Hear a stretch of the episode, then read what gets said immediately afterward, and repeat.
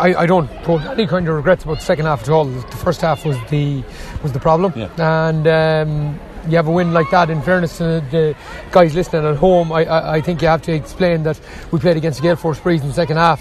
And did really, really well to get to 12-10. Oh, yeah. And then we, we couldn't see it out. The energy levels were gone. But um, the first half was where, where we lost the game. Like we probably won the game over in London in the first half by being Yeah. so kind of strong to them, strong willed. But today we lost the game by the first half. I suppose kind of when you got yourselves in that position and even getting you know, being level and fighting back and the resilience in that team was very impressive there and uh, you never gave up the end it, it kind of took three great points from Wexford at the end just to kill you off Ah, did, and that, that, that was it. We tried to introduce a bit of legs of Paul and, and Jeremy Keller coming on to make his debut, which was a really, really cool thing for him to do. But a, uh, it, we, just, we just didn't have enough. They, like the poor old Jordy Reynolds and Ry- Reardon O'Rourke there at both half backs must have carried the ball. Yeah. Joe, if you were putting meters on the um, amount of times they carried the ball was huge. So.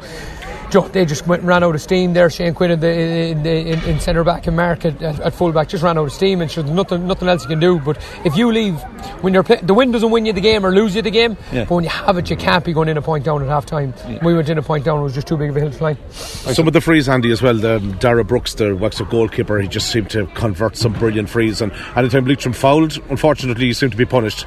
Yeah, but the, it's it's where the, the principal amount of scores come from, from for, for Wexford. We knew that before the game.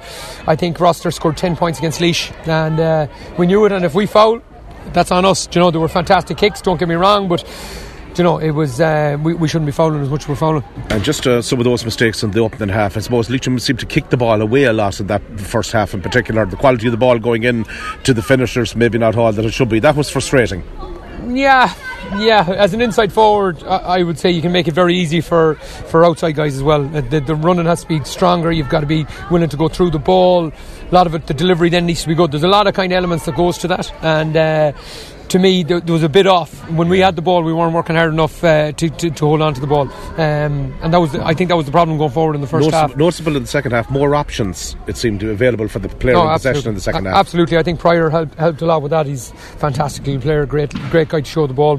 Probably helped having Reardon and uh, and Geordie both sides of the field too to de- deliver that good ball. You know. just touched on something I was going to say there, Andy. We've seen now for the second time in this league campaign, you know, kicking some really good scores coming towards the half-time break to get us in, maybe you know, in touch and, and a real strong start to the second half. And you know, the likes of Tom Pryor coming in, Jordan. I don't think he ever put a foot wrong really at wing back, even though it's definitely not natural position for him. You know, we've seen some of them things now coming through in, in the size performances in terms of things like that.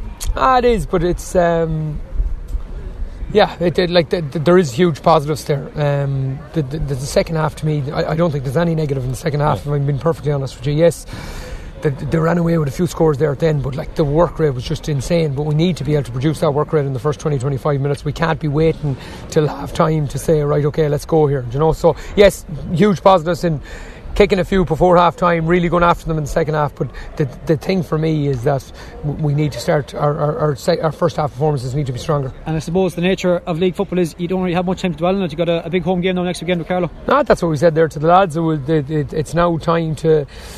I suppose you, in the next ten minutes you have to you, you have to turn and you have to these guys that are doing the runs behind us need to turn around and say right okay I need to show this fella that I want to be on the team the guys in there need to analyse what they've done wrong and then get, get moving for next week A couple of maybe word on, on lads who maybe aren't available today. Donald still rehabbing, Killian McGlone, um, a few other lads maybe yet to come back into the panel. Paul obviously not started maybe because of midweek. Uh, what's the panel? What's the injuries looking like in the squad at the minute? Ah, yeah, Ryan is long term, obviously. Um, Aidan Flynn should be back next week. could you believe it? But he should be. Uh, wanted to be back this week, uh, which is huge for us.